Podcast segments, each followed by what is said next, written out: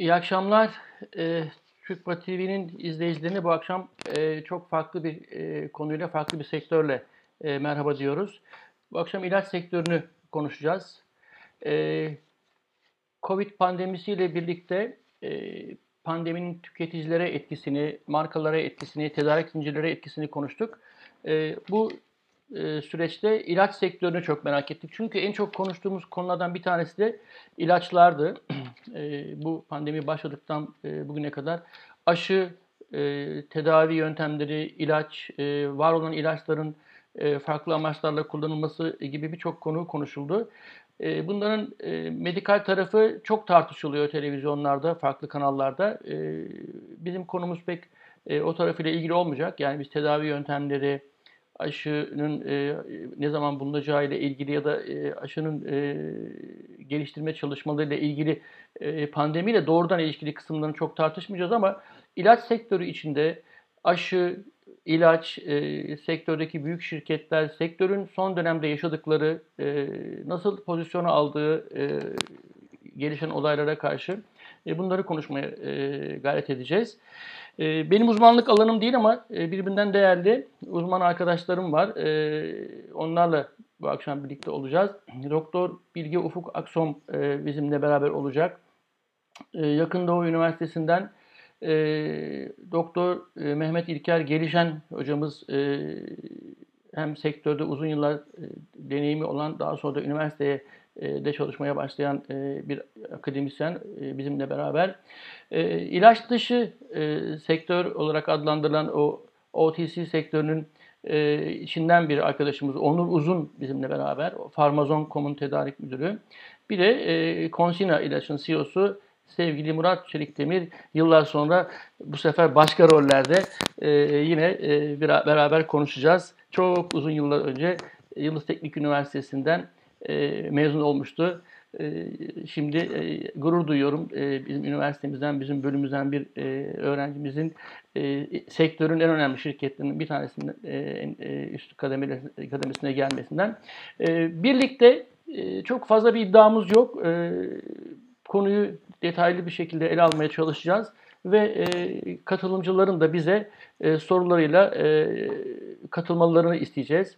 E, bizimle e, görüşlerini, önerilerini, sorularını paylaşmalarını e, isteyeceğiz. E, hemen başlangıçta ben e, bir iki not daha eklemek istiyorum. E, bu yayınları e, çok fazla profesyonel şey yapmıyoruz. E, önceden olduğu gibi 2017-18 yayınlarında olduğu gibi e, amatörce özellikle pazarlama tarafını ilgilendiren konuları ele almaya çalışıyoruz. E, bu konuda bana destek olan e, sevgili Mehmet Yalçın Parmaksız e, arkadaşıma teşekkür etmek istiyorum. E, öncesinde ve sonrasında duyurularda bana çok destek oluyor. E, yine asistan arkadaşım e, Gizem Köse'ye teşekkür etmek istiyorum. O da e, bu yayınların yapılmasında elinden gelen e, desteği e, esirgemiyor. E, geleceğe yönelik e, dönemle ilgili konuları tartışıp e, YouTube kütüphanesinde e, bunları e, ilgilenenlerin e, kullanımına, yararlanmasına e, sunmaya gayret ediyoruz. Evet, e, bu e, giriş e, şey yaptıktan sonra ilaç sektörünü e, bir tanımak isti e, istiyorum ben. İlaç sektörü nedir, büyüklüğü nedir, e, ilaç sektöründe kimler var e, ve ilaç sektörü özellikle e, bu pandemiyle ilgili olarak e, nasıl etkilendi kabaca e, bu konularda bir giriş e, yapsın diye ben sözü e, sevgili Murat Çelik Demir'e vermek istiyorum. Murat sen bize biraz sektörden bahseder misin? E, sana birkaç dakika e, süre e, çok e, hazırlandığını biliyorum. E, ilginç rakamlar vereceksin bize. Biz bize bu sektörü, ilaç sektörünü e, tanıtır mısın? Gerçekten çok e, merak ediyoruz. Neler olup bitiyor ilaç sektöründe? Tabii hocam. Çok teşekkür ederim. E, tanıtımın için, güzel girişiniz için. E, tabii ilaç sektörünü bir dünya, dünyada ilaç sektörü ve Türkiye'de ilaç sektörü anlatmak istiyorum. E, sektör e, oldukça büyük bir sektör. E, büyüme rakamları baktığınız zaman aslında çoğu gelişmiş ülkenin büyüme rakamlarının üstünde büyüme e, oranları veren bir e, sektör. Örneğin 2009-2014 yıllar arasında ortalama yılda %4 büyüyebilen bir sektör. E, son 5 yılda 2014-19 rakamlarına baktığımızda ise %3 büyüyen bir sektör. E, toplamda e, 2019 yılında küresel ilaç harcaması yaklaşık 1.2 trilyon dolar. E, 1.2 trilyon dolar e, rakamı 820-850 milyar doları gelişmiş ülkeler e, deki pazarlarda gerçekleşiyor. E, 350-360 milyar doları da e, gelişmekte olan ülkeler sınıflandırılan e, bizim de arasında olduğumuz Türkiye olarak. E, geri kalan 70 milyar dolarlık bir rakam da bunların dışında bırakılan ülkeler. 2024 yılında hocam Covid-19 dahil hani bu gelişmelerin etkilemesi de göz önünde bulundurarak yeni çıkacak ürünler, yeni lansmanlar da devreye alınarak 2024 yılında 1.6 trilyon dolar bir beklenti var sektörde. Ee, çok enteresan bir bilgi de yani sektörden olmayan izleyiciler de var. Burada da konuyu ısındırmak için. Dünyada aşağı yukarı satılan her iki ilaçtan bir tanesi Amerika Birleşik Devletleri'nde e, satılıyor. Amerika Birleşik Devletleri tek başına %45 ilaç harcamalarının e, olduğu bir ülke. E, bunu takip eden 5 büyük Avrupa dediğimiz Avrupa'nın 5 tane büyük ülkesi İtalya, Almanya, Fransa, İngiltere ve İspanya var. E, bunlar %15 civarı bir e, pazar sahipler. Çin %11, e, Japonya'da %7 ve tabii geri kalan 200 ülkeye baktığınız zaman %20 gibi bir rakam kalıyor geriye baktığınız zaman bu toplu pazarda, bu sektörde. Murat sesin biraz e, kısık geldiği söyleniyor e, dinleyiciler tarafından. Biraz daha yüksek. E, Tabii. e, ha, Şöyle mikrofonu evet. Tutayım belki Tamam. daha iyi olur. tamam. Ee, yani Amerika tek başına %45'lik e, harcamaların toplamının olduğu bir ülke. Ee, aslında baktığınız zaman dünyadaki ürünlerin hocam %70-71-72'si e, 4 tane tedavi alanı diye sınıflandırılacak alandan oluşuyor. Bunlar diyabet, solunum, kalp sağlığı ve kanser. E, 4 tedavi alanı e, bunlar e, bu ilaçların çok büyük bir kısmı, e, bu ilaç harcamanın çok büyük kısmı 4 tedavi alanında gerçekleşiyor. E, Türkiye ilaç sektörü ise hocam geçen seneyi 2019'u e, 40.7 milyar TL ile kapadı. Yani yaklaşık 6 milyar dolarlık bir Türkiye'de de ilaç sektörü var. E, 2.4 milyar kutu ölçeği diyoruz buna. E, dünyada en büyük e, 17. E, sektörde en büyük 17. ülkeyiz Türkiye olarak. Yaklaşık 170 ülkeye ihracat yapan bir ülkeyiz aslında. E, yaklaşık işte 5-6 milyar dolarlık bir ithalatımız var. 1.5 milyar dolarlık da bir ihracat gerçekleştirmişiz. Aslında cari açığımız var ilaçlara baktığımız zaman. Dışa bağımlıyız. Her 5 ilaçtan bir tanesi yerli, 4 tanesi ithal gördüğümüz kadarıyla. Ee, gene dediğim gibi e, bu 40 milyarlık bir ilaç harcamasının e, 27 milyarlık kısmı e, referans ilaçlar dediğimiz orijinal ilaçlara harcanmış. E, jenerik ilaçlar dediğimiz eşdeğeri olan ilaçlara ise 13 milyar TL harcanmış. E, baktığınızda e, orijinal ilaçların pazar payı %66 civarında. E, jenerik ilaçların da pazar payı %33 civarında. Bu parasal değer olarak. Ama kutu olarak baktığımız zaman e, jeneriklerin kutu adedi %61-62'leri 62'leri bulur. Çünkü biliyorsunuz jenerik ilaçlar daha erişilebilir, daha uygun fiyatlı e, e, bir e, ürüne erişim sağlayabiliyor. E, ilaçların dediğim gibi e, çok büyük kısmı yani %48-50'ye yakını ithal ilaç. E, e, Türkiye'de de tedavi gruplarına baktığımız zaman o size dört tane tedavi alanı saymıştım. İşte diyabet, solunum, kalp sağlığı, e, kanser e, bunların en büyüğü diye. Türkiye'de de aslında en çok e, harcamanın gerçekleştiği e, tedavi alanı onkoloji, kanser. E, %13 civarı e, Türkiye'de e, ilaç tüketiminde birinci sırada onkoloji var. İkinci sırada antibiyotikler var. Yalnız antibiyotikler %8.2 şu anda. Yaklaşık e, biliyorsunuz bir mevzuat değişikliği oldu antibiyotikler reçetelere e, bağlandı bundan birkaç sene evvel. E, dramatik bir şekilde %15-16'lardan 8.2'lere gerilediğini görüyoruz antibiyotiklerin. E, kalp sağlığı ilaçları var %7,5. Yine kan ürünleri var %7. E, sinir sistemi ilaçları var %6,5. Antidiyabetikler var 6,5 gibi gibi. Yani toplamda 5-6 tane aslında gene tedavi alanı toplam e, şeyin e, pazarın %50-60'ını oluşturuyor. E, tabii çok fazla tedavi alanı var bildiğiniz üzere tıpta e, ve ilaç sektörü de buna e, yönelik çözümler sunuyor. E, sektör böyle hocam. Büyük bir sektör. Türkiye açısından da aslında e, dışa bağımlı olduğu için cari açığa negatif, cari açığa katkısı negatif olan e, sektörlerden bir tanesi. Evet. E, E, bu, var mı devam edeceğim bir şey var mı? Ekleyeceğim bir şey? Valla e, aslında tabii şöyle e, bu sektörü oluşturan büyük oyuncular var. E, belki isterseniz daha sonra da onlara gelebiliriz. Ya şimdi şimdi biraz bahsetsen çok memnun olacağım. Çünkü Olur. e, e, Tabii, tabii, sektördeki büyük oyuncular biraz sonra, daha sonra şeyi soracağım. Ne yaptılar, ne yap, neler yapıyorları e, sormak istiyorum ama şimdi Tabii. Kimler bu sektörü e, domine ediyor, kimler bu sektörü yönlendiriyor biraz e, duyabilirsek. Evet, ilaç sektörü tabii yani çok eski de bir sektör. Yani insanların ilaca erişim e, erişimini sağlamak için e, sermaye gruplarının bir araya geldiği ve bunu ARGE ile e, araştırma ve geliştirmeyle daha sonra tanıtımla daha sonra da e, hasta haklarıyla destekleyen çok fazla tabii sermaye grupları yüzlerce yıl 150 yıl evvelden oluşmuş gruplar var. Hı hı. Tabii e, erken kalkan yol alır. E, ciddi anlamda büyük pazarlara da e, küreselleşmeyle beraber oluşmuş büyük oyuncular var. Bunların aslında isimlerini hepimiz biliyoruz. Bizim de sektörden e, hem dostlarımız hem e, rekabet içerisindeki zamanla olduğumuz e, firmalar. E, tabii bu dönemde Covid-19 e, geldiğinde e, ya işte baktığımız zaman e, büyük oyunculara tabii büyük oyunculara baskı da çok büyük bir baskı bindi açıkçası. Yani bunca sene e, yani hayat normal akarken e, ilaç firmalarına e, tabii ki e, hastalıkların tedavisinde uygulanan ilaçları üretiyorlar, tanıtıyorlar. Yani ba- basit bir bakış açısı vardı. Yalnız son 3-4 aydır büyük oyunculara ciddi anlamda bir e, kamuoyu baskısı var. E, aynı zamanda e, şirketler bunların çok farkında. E, yavaşlayan ekonomiden e, sağlıklı finansallarla çıkmak isterken bir taraftan da itibarlarını, e, itibar yönetimine çok öncelik vermeye çalışıyorlar. E, çünkü ciddi anlamda e, ilaç firmalarının e, çeşitli alanlara kanalize ettikleri fonlar var. E, bunları e, gene insan sağlığı için toplumdan aldığını topluma geri vermek amacıyla olumlu anlamda kullanmak istiyorlar. E, ya birkaç tane örnek vereyim. Hani AstraZeneca'yı hepimiz biliriz. AstraZeneca mesela Çin e, Çin'den çıktığı için Covid-19 en çok etkilenen e, firmalardan bir tanesi olacağı öngörülüyordu Ocak ayı gibi. E, çünkü e, Çin AstraZeneca için diğer şirketlere göre e, pazar payı e, yani büyük bir pazar onlar açısından.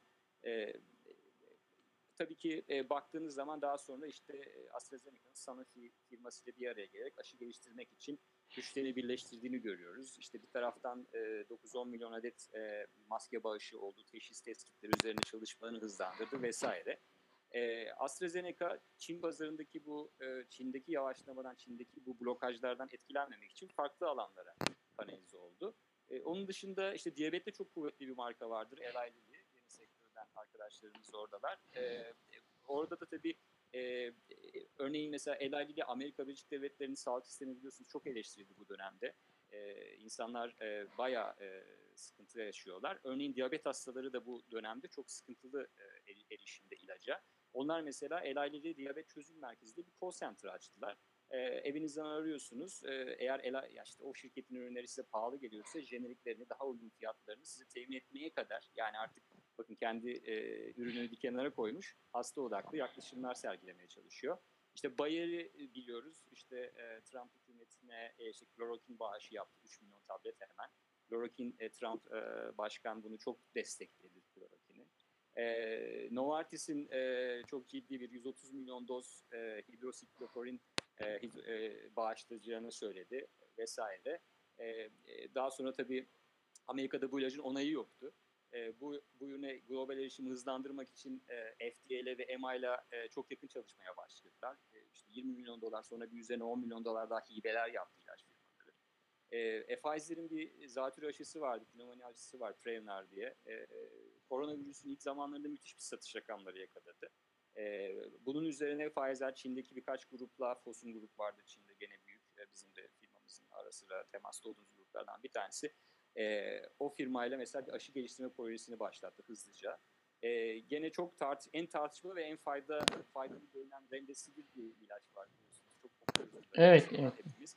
Ee, örneğin bu ilacı da e, işte, Gilead firmasıydı yanlış hatırlamıyorsam.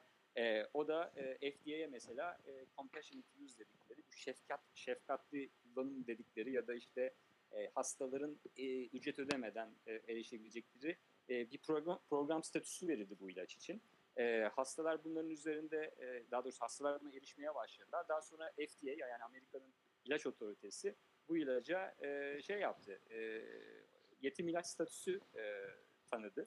E, ama tabii yetim ilaç statüsü tanıdığınız zaman bir ilaca aslında o firmaya e, çok ciddi bir faydası oluyor. E, baktığınız zaman ne oluyor? Vergisel avantajlar geliyor. Jeneriklerin e, daha ucuz ve erişilebilir alternatiflerin çok uzun yıllar bu ürünün e, pazarına giremeyeceği gibi korumalar alıyorsunuz. E, bunun üzerine e, başka firmalar bunu eleştirdi. Üzerine basın yüklendi vesaire. Bazı e, geri adımlar atılmak istedi. En son firma şey dedi ya bizi böyle şeyden çıkartın. Yani yetim ilaç olarak kategori edilmek istemiyoruz. Çünkü hocam çok enteresan bir şey. Covid-19 biliyorsunuz e, bundan e, 3-4 ay evvel yani Aralık ayının sonlarına doğru yavaş yavaş hayatımıza girmeye başladı.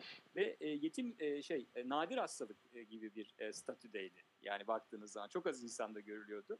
E, onun dışında e, yani ilaç sektörü aslında bir taraftan virüsle mücadelede bütün altyapısını kullanmaya çalışıyor. İşte toplumun gönlünü kazanmaya çalışıyor. Bir yandan ekonomik gerileme döneminde finansal sağlıklarını korumaya çalışıyor. Bir taraftan da tabii yeni normale dönüldüğü zaman güçlü bir ilaç e, firması olarak e, sektörde e, ön plana çıkmaya çalışıyor. O yüzden aslında ilaç sektörü tam e, yani mental olarak tam kapasite çalışıyor diyebiliriz. Şimdi burada buna biraz sonra gelelim. Çünkü yeni normal dediğimiz zaman e, orayı bilmiyoruz. Neden bilmiyoruz? Çünkü e, bu pandemi bize e, sağlık sistemlerinin, dünyadaki birçok ülkedeki sağlık sistemlerinin e, nasıl çalıştığı ile ilgili çok enteresan fikirler verdi. Amerika işte herke, rüya ülkesiydi. Herkesin koşup e, git, e, yerleşmeye çalıştığı, işte e, bir şekilde e, gitmeye çalıştığı bir ülkeydi Amerika. Pandemide e, çok kötü sınavlar verdi. E, hatta işte sürü bağışıklığıyla çok böyle devletin en üst kademesinden şu kadar insan ölür kalanlarla ben devam ederim şeklinde hesaplar, matematiksel hesaplar yapıldı. E, İngiltere keza aynı şekilde bizim sağlık sistemimiz uzun zamandan beri eleştiriliyordu ama e, birçok dezavantajımızın avantaj olduğunu gördük. Örneğin işte e, yatak kapasitemiz, yoğun bakım kapasitemiz, e, sağlıkta hala devletin büyük oyuncu olması Türkiye'de avantajımız oldu. Dolayısıyla e, taşlar yerinden oynadı. Yerin, yeniden e, sağlık sistemi, ilaç sistemi kurgulandığında e, çok başka bir e, noktaya doğru gideceğimizi düşünüyorum. Sigorta e, şirketleri, e, ilaç şirketleri, e, hastaneler e, masaya oturduğumuz zaman bambaşka bir sağlık sistemi, ilaç sistemi e, göreceğiz diye e, düşünüyorum. Onu biraz sonra sorarım.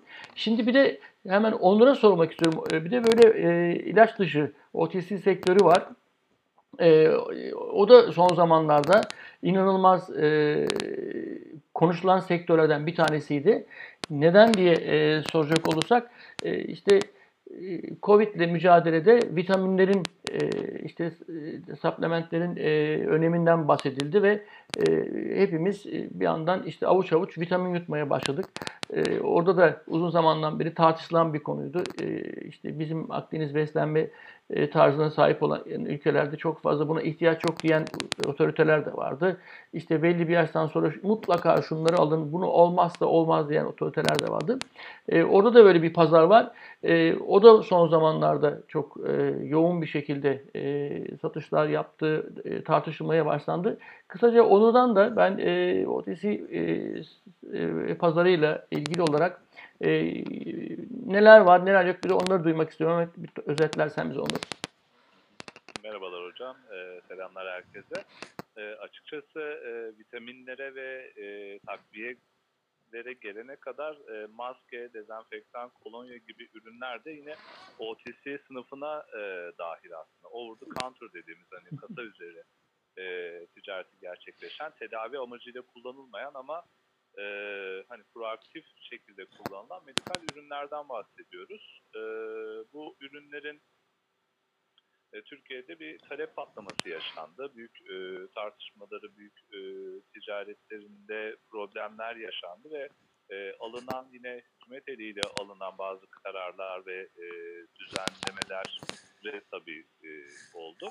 Nereden başladı dersek e, açıkçası biz e, hani Amazon olarak e, işlerimizi Türkiye'de ilk koronavirüs vakası görülen e, 11 Mart tarihinden öncesi ve sonrası olarak e, keskin bir şekilde ikiye bölebiliyoruz. E, Şubat-Mart aylarında virüs deyince e, ilk aklımıza gelen ürünlerin e, satışları ve fiyatları zaten artmıştı. Ama e, hani bu konuya değinmek istemesem de, bu fırsatçılık konusuna değinmek istemesem de e, kısa sürede bazı ürünlerin fiyatlarının 15-20 katına çıktığını gördük. bu ürünlerde zaten bildiğimiz e, hani ilk e, fırsatta yani ilk başta aklımıza gelen maske, dezenfektan, kolonya, ilk başta koruyucu ürünler. Yani e, vitamin ve takviyeler aslında bir sonraki dalgada hayatımıza daha çok e, girmeye başladı. Peki bu hani maske ürünlerinde ne şekilde ilerledi? E, bozuk bir arz talep dengesi e, kuruldu. Bu hani sadece bu ürünlerde değil hani ülkedeki diğer e, karantina ürünlerinde de bir e, raftaki ürüne bir anda herkes e, çok yüksek talep gösterdiğinde o ürünü e, rafta bulabilmemiz çok mümkün olmuyor. Ama o ürünün geri planda tedarik zincirinin gerisinde biraz daha stoğu ya da çok uzun süreler e, yetecek stoğu var olabilir. E, bu ürünün problem olduğu anlamına gelmiyor. Ancak istediğimiz anda e, bir anda herkes e, çok yüksek bir taleple bu ürüne sahip olmaya çalıştığı durumda e, bir anda bu ürünün fiyatı artıyor. E, ürünü temin eden ya da e, imal eden e, firmaların ya da e, kuruluşların e, bu ürünlerin e, satışlarını son tüketiciye değil farklı firmalara yapma durumları da gerçekleşiyor. Yani bir imalatçıdan e, son kullanıcıya gelene kadar biz maske ürünlerinin çok çok çok el değiştirdiğini ve e, bunu alan insanların e, hani son kullanıcının ihtiyacını gidermektense üzerine tekrar karını koyup farklı firmalara sattığını gördük. Günün sonunda da zaten bu adetlerin artık hani ülkeye yetecek olan adetlerin problemi göz önüne geldiğinde ilk başta ihracat ön iznine tabi oldu bu ürünler yurt dışına çıkarılmaması için. E, sonrasında da zaten herkesin bildiği üzere satışı yasaklandı maske ürünü. E, yasaklandığında elinde ürün kalan e, kötü veya iyi niyetli e, kuruluşlar mevcut aslında e, şu anda. Yani e, ihtiyaç fazlası satamayacağı e, maske ürünleri elinde bulunan kuruluşlar var. E, bir de bu işleri yaptığı için ceza yiyen kuruluşlar var. Onun konuyu detaylandırmıyorum. Hı hı. Dezenfektan konusunda e, yine ilk talep patlamasından sonra bir fiyat dalgalanması yaşandı. E, sonrasında bu ürünlerin e, üretilebilmesi için gerekli alkolün ve e, şişelerinin bulunurluğunda problem yaşandı. Çünkü e, bu ürünü üretsek dahi, alkolü bulsak dahi e, şişelerin çam, tamamı o dönem e, büyük problem yaşayan Çin'de üretiliyordu ve Türkiye'ye sevk ediliyordu ve o tedarik zincirleri kırıldı. Dolayısıyla e, bu ürünlerin de yine halka iletilmesini, kullandırılmasında bir problemler yaşandı. E, daha sonrasında insan sağlığına zararlı olabilecek ürünlerin de yine piyasaya çıkmasıyla e, Cumhurbaşkanlığı kararnamesiyle bu ürünlere bir biyosidal e, ruhsatı tanımlandı ve bunun gerekli e, koşuldu. Dezenfektandan sonra e, talep kolonya üzerine yoğunlaştı. Orada da yine bir fiyat artışlarını gördük. Ama talep dengelenmesinden sonra yani bir e, bu dönem biraz daha e, sokağa çıkma yasağı dönemine denk gelmesi nedeniyle burada çok yüksek bir dalgalanma görmedik ve normalin şu anda bir tık üzerinde de olsa ürünlerin e, lojistik stabilizasyonu sağlandı. Aslında tüm bu e, olayların üzerinde şu anda yoğun talep ürünler bu kez bağışıklık güçlendirici ve takviye ürünleri e, diyebiliyoruz. Talepleri normalin oldukça üzerinde e, de olsa şu anda bir buçuk iki katına kadar yaklaştı. E, ancak bu ürünlerde e, Murat Bey daha iyi bilir. E, çok fazla firma var işin içerisinde. Çok fazla ürün var, çok fazla stok var. Yani orada ciddi bir rekabet var. Zaten hali hazırda da vardı. Buradaki e, nasıl derler tedarik zinciri şu anki yoğun talebi de karşılayabiliyor diye görüyoruz biz dışarıdan baktığımızda. Hani, Murat Bey'in yorumunu ayrıca alırsak çok sevinirim. Ee, onun haricinde bazı ürünlerde de yine ufak talep artışları mevcut. Mesela eldiven gibi hani şu anda halen daha kullanımı e, uygun mu değil mi diye tartışılan bir konu. Hı hı. Ancak Sep, e, bu şey e, burayı tamam iyi ki açıkladın sen. Ben çünkü tamamen burayı çok spekülatif bir konu diye çok böyle e, eldiven konusu, e, kolonya konusu e, çok böyle biraz egzajere edildi gerçekten. E, bir anda e, kolonya sıkıntısı olmaya, hiç yüzüne bakılmayan bir üründü. Memlekette kolonya sıkıntısı olmaya başladı. E, alkol alkolle ilgili işte verginin e, ithalatla ilgili verginin düşmesi falan çok böyle e, orası çok spekülatif bir alan ama e, güzel açıkladın. E, biraz da şeyden bahsetsen yani bu e, e, sağlık destekleri ürünleriyle ilgili olarak orada nasıl bir hareketlenme var? Yani e, bu vitaminler vesairelerle ilgili olarak. Hocam söylediğim gibi yani o e, multivitaminler ya da takviye edici e, takviye gıdalarında e, şu anda bir talep e, yoğunluğu mevcut. Ancak e, problem olabilecek seviyede değil gibi görüyoruz biz bunu dışarıdan baktığımızda. E, çünkü az önce söylediğim gibi hani bu alanda çok fazla büyük firma, çok büyük üreticiler, çok büyük e, ürünler ve pazarlamalar zaten mevcut. Şu anda hani e, yeteri miktarda stok da var gibi görünüyor. Ancak e, bu ürünlerin e, son kullanıcıya ulaşmasında sanki bir e, problem varmış gibi görünüyor. E, nasıl anlatsam? Yani bunlar zaten e, ya çok şey de olsa internet üzerinden e, gönderilmesi gerekiyor veya e, bildiğimiz hani geleneksel eczane kanalından e, son tüketiciye, son kullanıcıya ulaşması gerekiyor. E, ancak eczanelerin şu anda e, zaten hani en ön e, hatlarda savaşan e, firmalar, kuruluşlar olduğunu da düşünürsek e, eczaneler e, şu anda özellikle maske satış yasağı ya da bu diğer ürünlerin talep patlaması, fiyatlarının de dalgalanmasından sonra e, stok seviyesi risklerini düşük tutmaya çalışıyorlar eczanelerde. Yani aynı zamanda e, pandemi ürünlerinin dışındaki ürünlerin de e, şu anda talepleri çok az. Dolayısıyla o taraftaki ticarette ve e, açıkçası can sağlığında da bir problem var gibi. Yani bu virüsle zaten neredeyse en ön hatlarda mücadele ediyorlar ve hatta ilk e, vefat edenlerden birisi de Taksim'de bir eczacıydı, e, beyefendiydi. E, geçtiğimiz hafta da Sancaktepe'de bir eczane, eczacı arkadaşımız e, kaybettik. Yakınlarına başsağlığı diliyorum. Ee, ancak hani burada ne şekilde önlemler alındı? Şöyle önlemler alındı. Ee, reçeteli ve reçetesiz alınacak ilaçların temin sayıları arttırıldı. Ee, yani şu anda pandemi har- harici bir konuyla, bir farklı bir rahatsızlığımız yüzünden eczaneye gitme gereksinimiz eskiden ayda birken şu anda üç ayda bire düşürüldü ve dolayısıyla oradaki e, temas ve risk düşürüldü.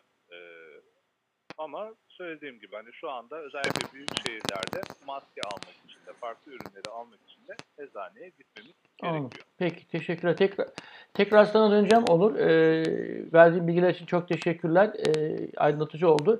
Ee, İlker hocama en son sözler vereceğim. Sektörün doğayını çünkü yayın başlamadan önce e, konuştuğumuz zaman gerçekten çok etkileyici bir e, sektör kariyeri var. En son, son sözü ona vermek istiyorum. Bir toparlasın diye ama e, şimdi e, sözü e, Doktor Bilge Ufuk Aksom'a e, vereceğim ve ona soracağım bu aşı çalışmalarıyla ilgili olarak e, sektör neler yapıyor? Çünkü herkes merak ediyor. Aşı bulunacak mı? Bulundu mu?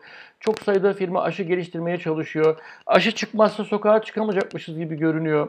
E, aşı olmazsa ne olacak? E, biz e, şöyle şeyler duyuyoruz. Mutlaka hepimiz bu hastalığı yakalanacağız. E, ama önemli olan işte peyderpey yakalanmamız. E, e, ama e, öbür taraftan baktığımız zaman e, hastanelerde işte hastanelere başvuran insanlarda e, anlattıkları e, çok böyle iç açıcı değil. Hastalıkla ilgili süreçlere baktığımız zaman e, aşı ile ilgili e, bazı bilgiler de var. Öyle aşı çok kolay hemen bugünden yarına bulunacak bir şey değil e, deniyor. E, çok testlerin insan üzerine, hayvanlar üzerine test, sonra insanlar üzerine test, sonra onaylanması gerekiyor vesaire gibi. Bunların hep bölük pörçük duyuyoruz ama e, işin bu tarafı nasıl e, gerçekleşiyor? Yani bir aşı olacak mı? Yakın bir zamanda aşı ortaya çıkacak mı? Bu aşının e, ticari e, başarısı e, açısından e, ben bir de olaya tabii şöyle bakıyorum. Şimdi e, aşının bulunması geciktikçe e, bağışıklık e, kazanmaya başladı insanlar. Yani çok e, işte yakalananlar, iyileşenlerin oranı çok artmaya başladı. E, ve söylenen süreler geçecek olursa eğer aşının ticari başarı şansı kalmayacak.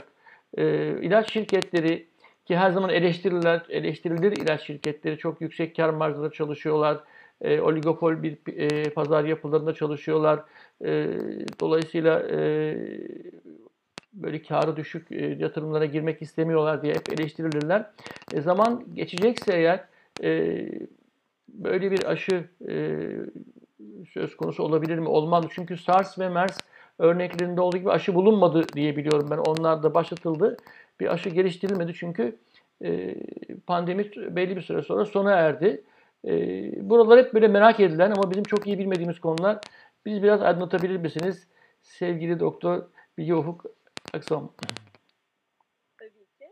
Ee, aslında bu konuyu belki tedavi ve aşı olarak ayırmak gerekir. Gerçi biliyorsunuz Trump e, tedaviyi. İnsanlara dezenfektan enjekte edelim ya da diyelim maruz bırakalım demişti. E, ve bunun üzerine bir England Journal of Medicine gerçekten çok prestijli bir dergidir. E, bir yayın yaptı. E, çok kısa böyle bir, e, bir sayfalık bir sayfa şeklinde. Ve bu söz üzerine kendilerinin bir araştırma yürüttüklerini söyledi. Metot olarak da e, ticari dezenfektanlarını alıp etlerini okuduklarını söyledi. Ve sonuç olarak da sakın böyle bir şey yapmayın, ölürsünüz bir yoruma vardı. E, hani şanslıyız ki gerçekten Trump'ın dedikleri ciddiye alınmıyor ama onun dışında hem tedaviyle ilgili hem aşıyla ilgili çok fazla bir bilgi akışı var. E, ve bilgiler günden güne değişiyor ve günden gün bu günden güne olan değişimde biraz sürece izin vermek gerektiğini inanıyorum. Yani her gelen bilgiyi doğru kabul etmemek ve yeni bir bilgi çıktığında da eskiye demek ki yanlış söylenmiş dememek gerekiyor. Bu gerçekten öğrenilen ve değişen bir süreç. Hem tedavi için hem aşı için. Ee, hani ilk olarak tedaviyi ben biraz bahsetmek isterim aslında aşıya geçmeden önce. Ee, Murat Bey girişte bahsetmişti klorokin ve hidroksiklorokin çok gündemde olan iki e, üründü. Bunlar normalde sıtma tedavisinde ya da bazı romatizmal hastalıklarda kullanılan ilaçlar ve yapılan bazı araştırmalarda gerçekten de en azından hastalanan insanlarda durumu biraz daha çabuk toparladığı gösterildi. Tabii ki bu birebir virüse karşı etkilidir anlamını taşımıyor. Ee, ve inanılmaz bir rağbet oldu bu, ilaçlara ve bana çok fazla soru geldi o dönemde. Bu ilaçları insanlar... Ses sesle ilgili sorun olduğu söyleniyor. E, bu mik- Geliyor mu acaba? Yani e, şey dinleyiciler sesi duyamıyoruz diyorlar. E, mikrofon yani mik- mikrofonu biraz ağzınıza yaklaşabilir misiniz? Murat, Murat Murat'ın yaptığı gibi böyle şey e, kabloyu şey, e, ha, anladım. Ama belki ondan. Tamam, tamam. Biz kapattık. Biz kapatıyoruz. Siz kulaklıksız konuşun. Ee, biraz daha azaldı galiba şu anda ses. E, Mikrofonu biraz yaklaştırıp e, şeye e, nasılsa Ha, mik- mikrofonu biraz yaklaştırabilirseniz e, hiç ses gelmiyor diye e, uyarılar geldi. Böyle Şu pek anda duyuluyor mu? e şimdi daha iyi sanki. Evet. Şimdi devam edin böyle. Evet şu anda iyi. Şu an devam edin. Süper, tamam. Ee, klorokin ve hidroksiklorokinden bahsediyordum. Ee, insanlar e, bunun tedavide yine nebze de olsa işe yaradığını öğrendiği anda bunu stoklamaya başladılar. Ee, ve bunu profilaksi dediğimiz koruyucu olarak kullanmaya kalkan insanlar oldu. Ee, yani ben bunu önden alayım, önden alırsam işe yarar ya da bu hastalığa yakalanmam. Bu tabii çok yanlış bir görüş. Çünkü bu tarz ilaçlar vücutta mikrop olmadığı zaman hiçbir şekilde işe yaramayan ve yalnızca ve yalnızca tedavide kullanılan ilaçlardır. Ee, ve o dönemde gerçekten hastaların tedavisi için bu ilaçlara erişimde sıkıntı olmaya başladı. Dolayısıyla her bilgiye hemen gerçekten kabul etmemek gerekiyor. Biraz zaman tanımak gerekiyor ki Dünya Sağlık Örgütü ve FDA zaten şu anda hastaneler dışında bu ilaçların kullanımına izin vermiyor. E, ilaçlarla ilgili çalışılan birçok e, ajan var. Antiviral ajanlar şu anda test aşamasında. Hani faz 3'leri planlanıyor bazılarının, bazıları da şu anda sadece laboratuvar aşamasında. E, bunlar gerçekten geliştirilmeye çalışılıyor. Bazıları hastalık sürecini kısaltmak için, bazıları ise hastalığı tamamen tedavi edebilmek açısından. E, aşı çalışmalarına bakacak olursak tabii aşı süreçleri ilaç süreçlerinden biraz daha farklı yürüyor. Yani bir aşının gerçek anlamda gelişmesi belki 15-20 yılı bulabiliyor aslında bazı aşılar için. Bu süreci bu dönemde en kısa hale getirilmeye çalışılıyor ve o da en az 12 ile 20 ay olarak öngörülüyor. Tabii bu e, çalışmalar başladıktan yani klinik çalışmalar başladıktan sonraki aşamayı kapsıyor.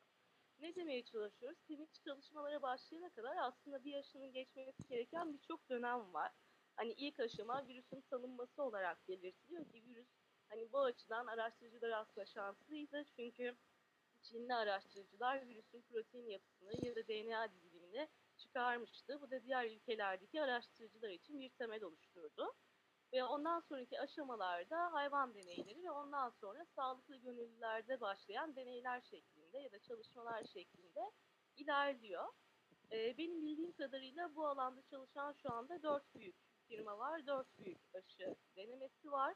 Bir tanesi Nisan ayında klinik çalışmalarını başlattı, ilk aşamasını başlattı. Ki eğer ki başarılı olursa, tabii bu aşamaların herhangi birinde başarısız olma ihtimali de var aşının. Bunun 12 ila 20 ay gibi bir süreç alması bekleniyor. Bu da en az olarak öngörülen süreç eee, diye bahsedebiliriz.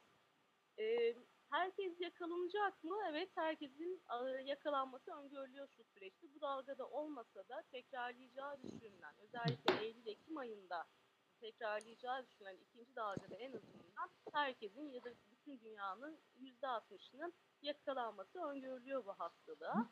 Ne kadar geç yakalanılırsa hem hastalığın hızı yavaşlamış olur ki bu önemli bir şey Ee, ve bu hızın yavaşlaması ayrıca hem hastanelerin boş olması ve insanların tedaviye ulaşabilmesi açısından önemli.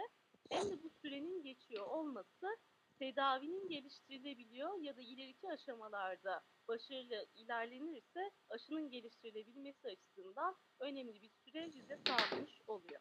Hemen burada bir şey sormak istiyorum. Sevgili Musa Pınar Hocam sormuş. Bir aşı bulunursa e, bu kimin aşısı olacak yani? yani? Çin bulursa Çin bize satacak mı?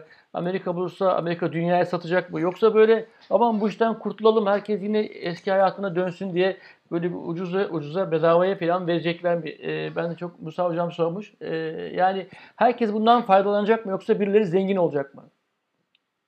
Ben açıkçası bu aşıyla e, zengin olacağını düşünmüyorum. Çünkü bir pandemi durumu olduğu için ilaç e, firmalar bu aşıyı bulduklarında ki birçoğu zaten bunu önceden açıkladı. Aşı bulunursa bunu ücretsiz temin edeceklerini ya da gerçekten herkesin erişebileceği bir fiyata temin edeceğini.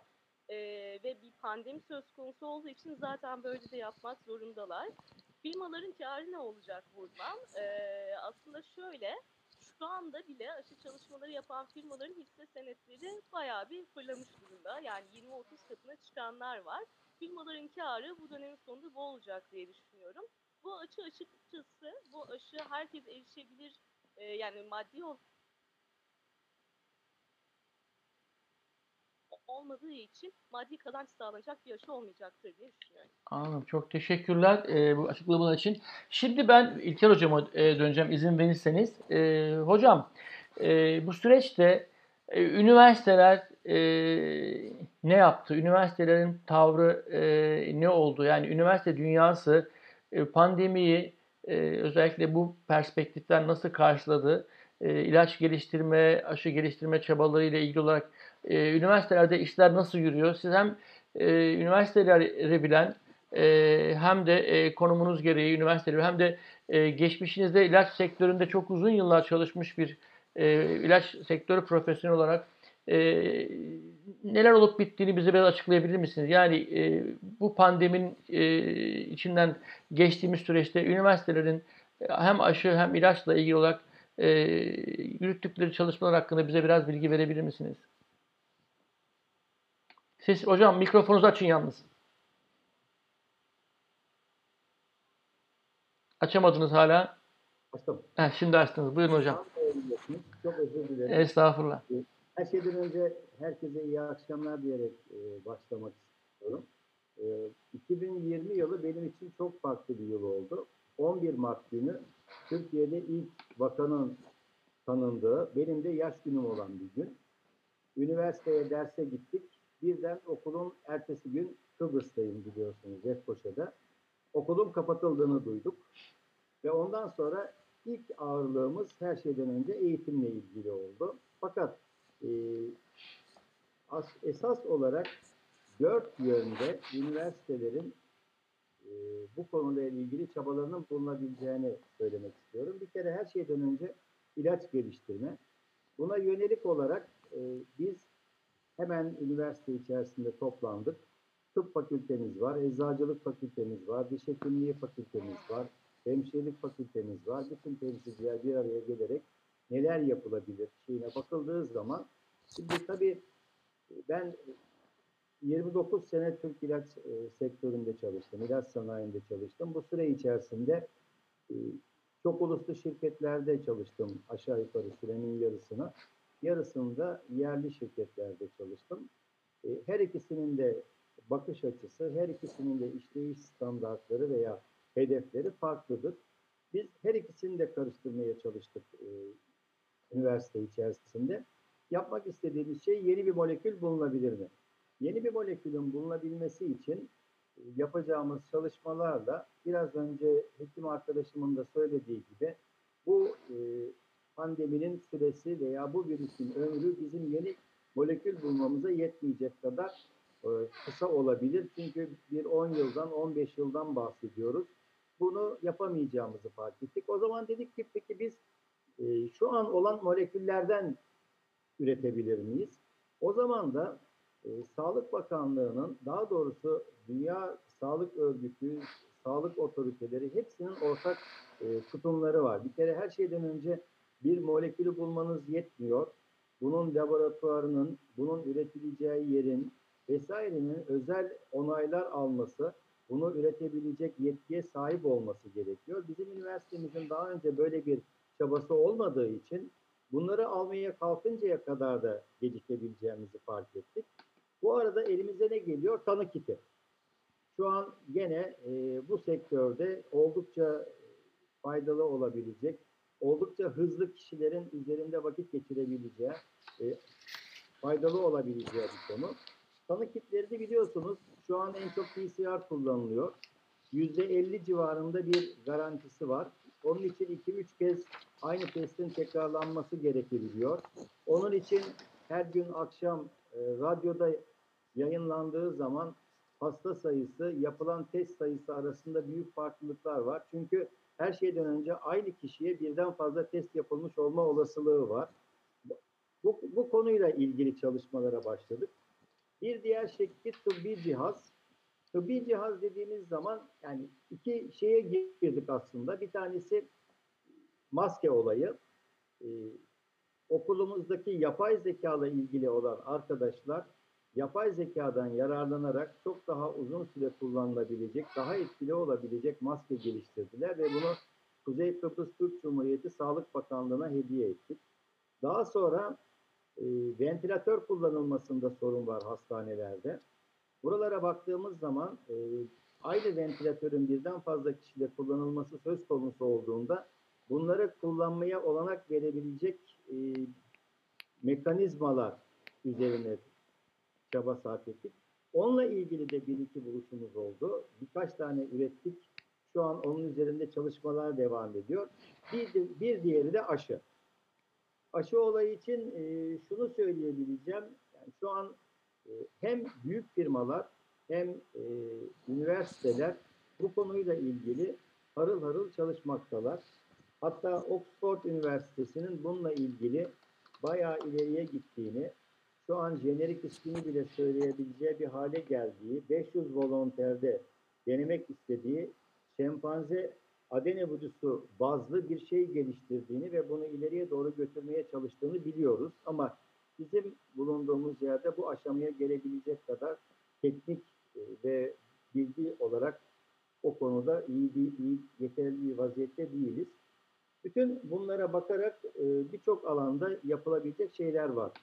E, ilaç konusuna baktığımız zaman biraz önce ilaçta bahsettiğim gibi genel olarak baktığımızda yeni bir ilacın keşfedilmesi ve bunun geliştirilerek kullanıma sunulacak hale gelmesi için zamana ihtiyaç olduğu için e, yeniden konumlandırma olarak e, gözden geçirdiğimiz yani repurposing adıyla kullandığımız bir sistem var. Burada halen kullanılmakta olan e, değişik sağlık otoritelerinden ruhsat almış in- değişik hastalıkların tedavisinde kullanılmakta olan ilaçların bu hastalığın mekanizması, bu hastalığın etkeni göz önüne alındığında buralarda etkili olup buralarda yararlı olup olamayacağı konusunda bazı e, çalışmaların yapılması ve bazı e, çalışmalara girilmesi söz konusu. Son günler, e, ilk günler bu herkesin evlerine kapandığı devrede belki bir organizasyon için e, vakit kaybı oldu diyebilirim. Fakat bu süre içerisinde aşağı yukarı bütün üniversiteler çaba sarf ettiler. Evvelsi günü, evvelsi gün İstanbul Üniversitesi İstanbul Tıp Fakültesi'nin bir klinik araştırma inisiyatifi grubu var. Onların düzenlediği 2'den 7'ye kadar süren bir e, klinik araştırma e, sempozyumu vardı. Sağlık Bakanlığı yetkililerinin de katıldığı. Oralarda da tartışıldı. Oralarda da hepsi gözden geçirildi. Şu an Türkiye'de evvelsi gün duyduğum kadarıyla 12 tane başvuru var çalışma yapılması için. Bizim üniversitemizde 10 tane başvuru var ama bizim üniversitemizdeki başvuruların büyük bir çoğunluğu ilaç veya aşıya yönelik değil, daha çok sosyal araştırmalara yönelik bu COVID-19 ile ilgili olarak. Ve duyduğumuz kadarıyla gene ağırlıklı olarak e, aşı çalışmalarının veya yeni ilaç çalışmalarının e, sanayi ve e, üniversiteler, akademinin ortak çalışmalarıyla beraber gittiği konusunda çok duyumlar alıyoruz ama bunların tabii ki zaman alabileceğini biliyoruz. Aşı için bu sene yetişir mi yetişmez mi o konusunun tartışıldığını değişik kereler duyuyoruz.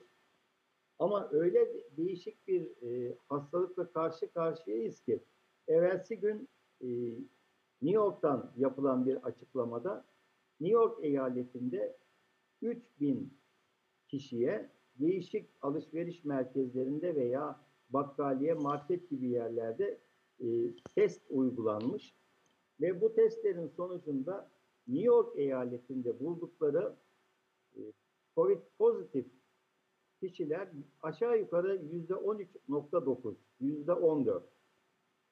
E, New York eyaletindeki hasta sayısı şu ana kadar bildirilen hasta sayısı 263 bin, ölen sayısı 19 bin küsür. Ama biz eğer 19 onda 7 milyonluk New York eyaletinin içinde 100, bu yüzde 13 onda 4 pozitif olarak düşünürsek olması gereken hasta sayısı 2 onda 7 milyon. Bunun e, bunun bize verdiği şöyle bir fikir var. Biz hastalara tanı koyuyoruz. PCR yüzde 50 civarında pozitif sonuç veriyor. Bazı vakalarda hatırlayacaksınız bir meslektaşımız bundan birkaç gün önce vefat etti. İki kez yapılan PCR testi negatif çıktı ve e, kliniğe uymasına rağmen rapor edilmedi şeklinde tartışmalar var. Bunu mutlaka duymuşsunuzdur. Bunlara baktığımız zaman aslında biz ilaç üretmesi, aslında biz ilaçların keşfi bunlarla ilgili olarak e, sağlığa bir katkıda bulunmasından bahsederken aslında çok büyük bir kitlemiz var. 19 onda 7 milyonluk New York eyaletinde 2 onda 7 milyon pozitif kişinin olması düşünülüyor. Buna benzer veriler Hollanda'dan belirlendi. Hollanda'nın da nüfusuna oranladığınız zaman şu anki bildirilen vaka sayısının oldukça üzerinde pozitif vaka olması gerektiği bildiriliyor. Aynı şey ülkemiz için de, aynı şey bütün dünya için de geçerli olabilir. Dolayısıyla biz şu an e, hastaların tedavisiyle ilgilenip hastaları iyi etmek için uğraşırken bir de büyük bir grubun daha bundan etkilendiğini biliyoruz.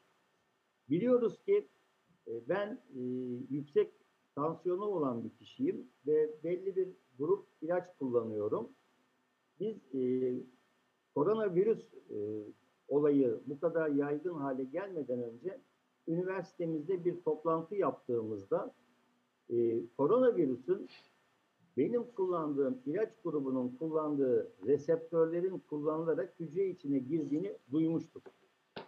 11 Mart'tan önce, Şubat ayı içerisinde. Hatta o zaman angiotensin 1.8 ve angiotensin 1.7 isimli iki ayrı molekül olduğunu, angiotensin 1.7'nin burada çok etkili olabileceğini duymuş.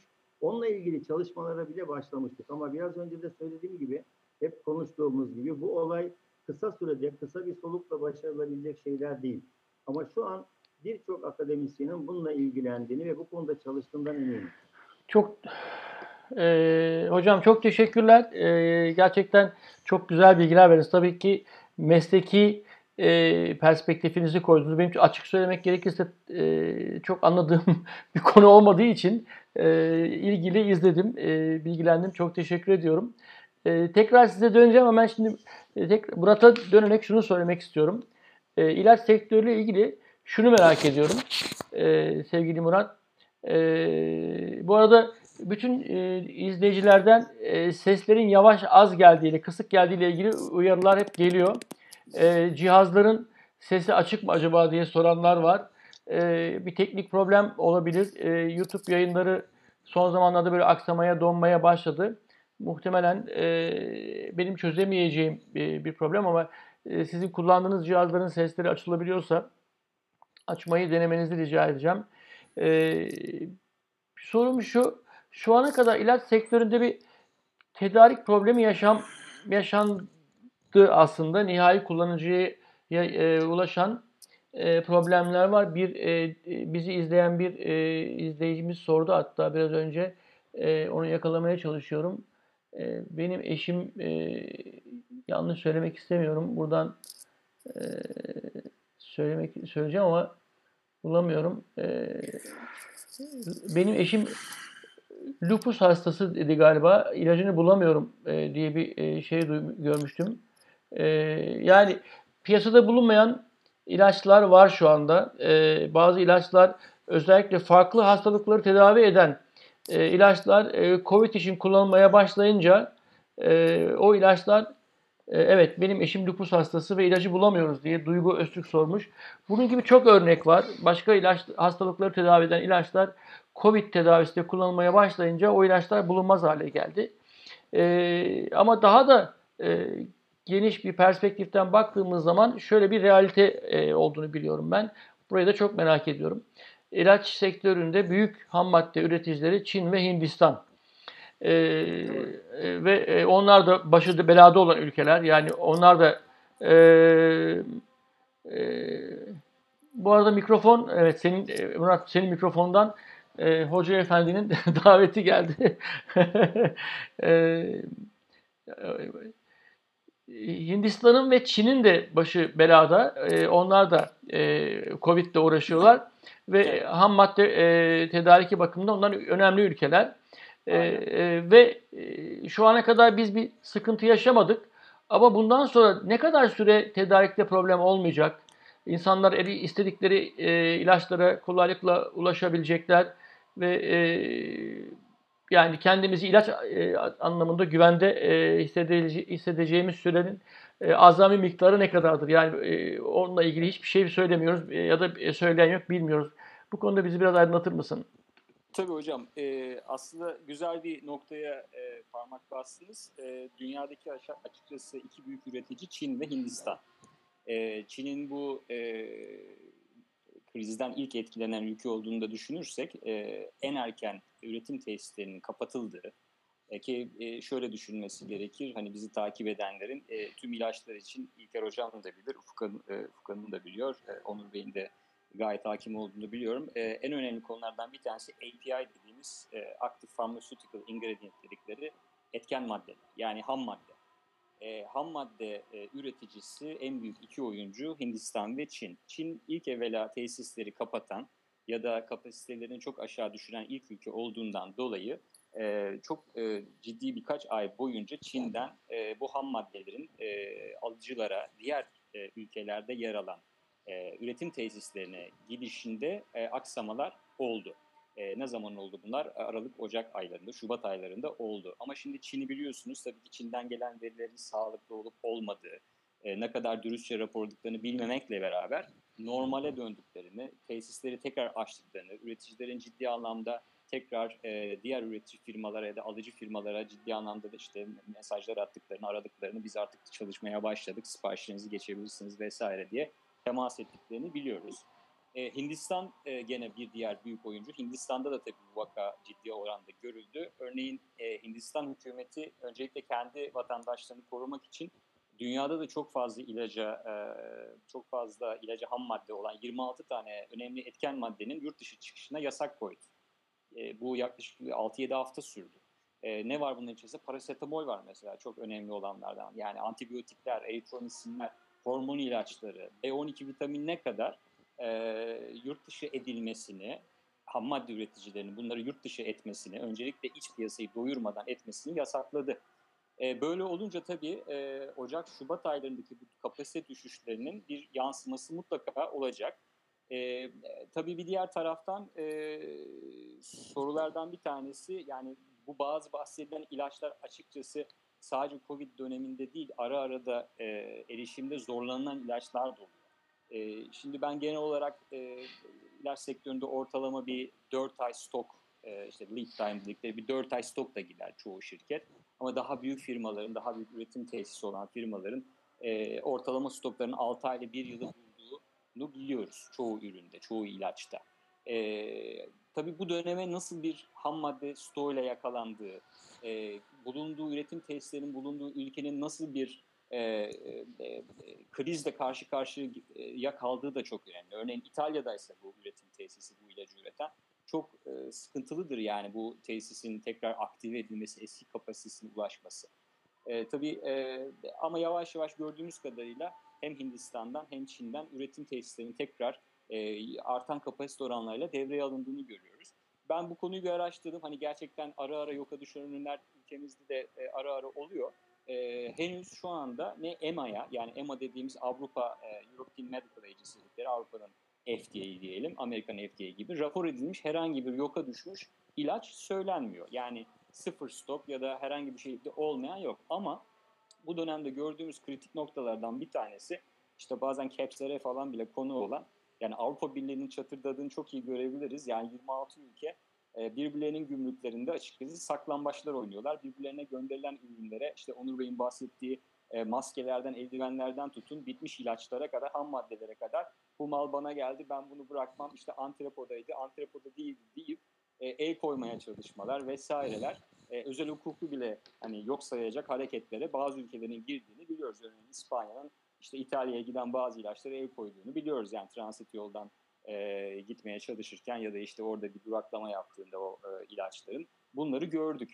E, ama dediğim gibi şu aşamada e, yani bir yoka düşmüş ürün rapor edilmiş değil.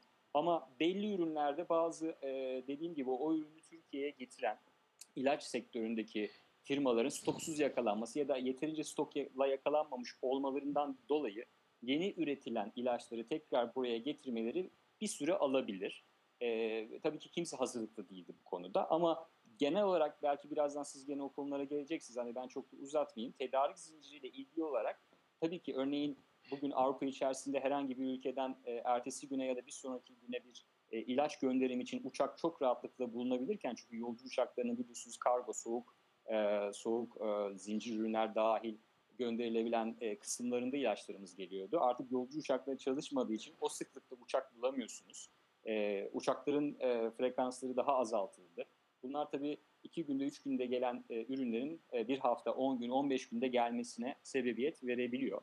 Ve gene çok fazla ürünle ilgili olarak özellikle sizin bahsettiğiniz yani demin sorduğunuz bazı ürünlerin e, koronavirüs tedavisinde kullanıldığına dair e, e, deneyimlenmelerinden kaynaklı, aşırı yüklenmelerinden kaynaklı bazı e, ülkeler bu ürünlerin hem ithalatına hem ihracatına e, ihracatını izne tabi tutmaya başladılar. Yani izin yazısı almadan e, ihracat yapamıyorlar artık e, bazı ülkeler e, kendi ellerindeki e, bazı ilaç şirketleri kendi ülkelerinde fazla bir e, ürün olsa bile. E, genel olarak aslında e, ilaç e, tedaviyle ilgili e, söyleyebileceğim benim şu aşamada bunlar hocam. Ee, çok teşekkürler. Ee, şunu e, e, hemen düşünebilirim hızlıca. E, anladığım kadarıyla ilaçla ilgili pek fazla bir sıkıntı e, olmayacak önümüzdeki dönemde. Onur peki e, sana sorayım. E, maske, kolonya ve şeyde dezenfektanda problem e, yaşayacak mıyız? E, çünkü maske e, konusu e, gerçekten çok enteresan. E, bir satışı serbestti sonra yasaklandı. Biraz önce sen anlattın ceza verildi e, fahiş fiyat uygulayanlara. Şimdi devlet dağıtıyor ama e, bu tabii uzun sürecek olursa bu e, pandemi e, yani biraz daha böyle evde kalma e, önlemleri sürdürüldükten sonra eğer yasaklarda ya da kısıtlamalarda gevşeme olursa e, sokağa daha fazla e, çıkılmaya başlanacak. E, talep çok büyük olacak büyük bir ihtimalle. Çünkü kısmen insanlar işlerine gitmeye başlayacaklar. Alışverişe gitmeye başlayacaklar. Zorunlu ihtiyaçlarını karşılamaya başlayacaklar. Dolayısıyla öyle şu anda 5 tane maske e, veriliyor ama bundan daha fazlasına ihtiyaç olacak. E, bununla ilgili e, OTC sektörünün e, durumu nedir? Yani oradaki gelişmeler nasıl? E, bir sıkıntı olur mu olmaz mı? Bize anlatır mısın biraz? Hocam açıkçası e, stok tarafında çok problem e, yok. Yani stoğumuz var, e, üretimimiz var, imal edebiliyoruz biz bu ürünleri. E, o tarafta çok büyük problemimiz olmamasına rağmen bu ürünlerin dağıtımında bir problemimiz var. Yani biz konuşurken değişmediyse e, şu anda 79 ile e, PTT ile dağıtılıyor maskeler.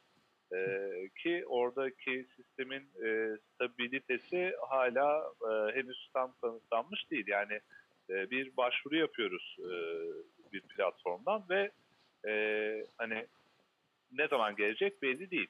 E, İstanbul ve Ankara'da ise bildiğimiz üzere yine başvuru yapıyoruz ve eczanelerden gidip almamız e, gerekiyor. Ancak oradaki yine eczanelerin e, supply dediğimiz e, kısımlarında problemler meydana çıkabiliyor. Ya da e, biz başvuru yaptığımızda bize o gelmesi gereken SMS kodun gelmediğine dair birçok şikayet var. Yani söylediğim gibi bu ürünler e, bizde mevcut. Diğer ülkelere yardım edebileceğimiz kadar mevcut. Ediyoruz da zaten. E, ancak bu ürünlerin söylediğiniz gibi önümüzdeki dönemde daha fazla e, ihtiyaç duyacağımız halindeki dağıtımı henüz e, tam profesyonel anlamda e, yeterli düzeyde yapılabiliyor değil. Yani şu anda biz evden çıksak e, dışarıda maske bulabileceğimiz ya da alabileceğimiz en e, basit yöntem bir otobüse ya da metrobüse binmek olacaktır herhalde. Ama e, binerken veriyorlar çünkü. Ama bir markete gideyim ya da bir başka bir işim var deyip e, geri gel gelecek olsam e, ben maske bulamıyorum ve bulmam ya da satın almam da söz konusu değil. Anladım. E, Çok teşekkürler e, Onur. Evet, bu işin bu tarafını da e, aslında merak ediyordum. E, e, açıklamalar için çok teşekkür ediyorum. E, bir saati aştık. E, yavaş yavaş e, toparlamak istiyorum. E, güzel konulara değinildi. E, şimdi e, aslında sorunun cevabı da belli ama bir yandan da bunu yine sormak istiyorum. E, özellikle bu pandemiden sonra birçok birçok sektör, birçok ülke kendi içine dönmeye başladı. Biraz önce sevgili Murat'ın anlattığı gibi bir ülkeler birbirlerinin e, cihazlarına, ilaçlarına el koymaya e, başladılar. Gümrüklerde e, böyle bir takım kovalamacalar oynanıyor diye. Bunu daha önce de konuşmuştuk.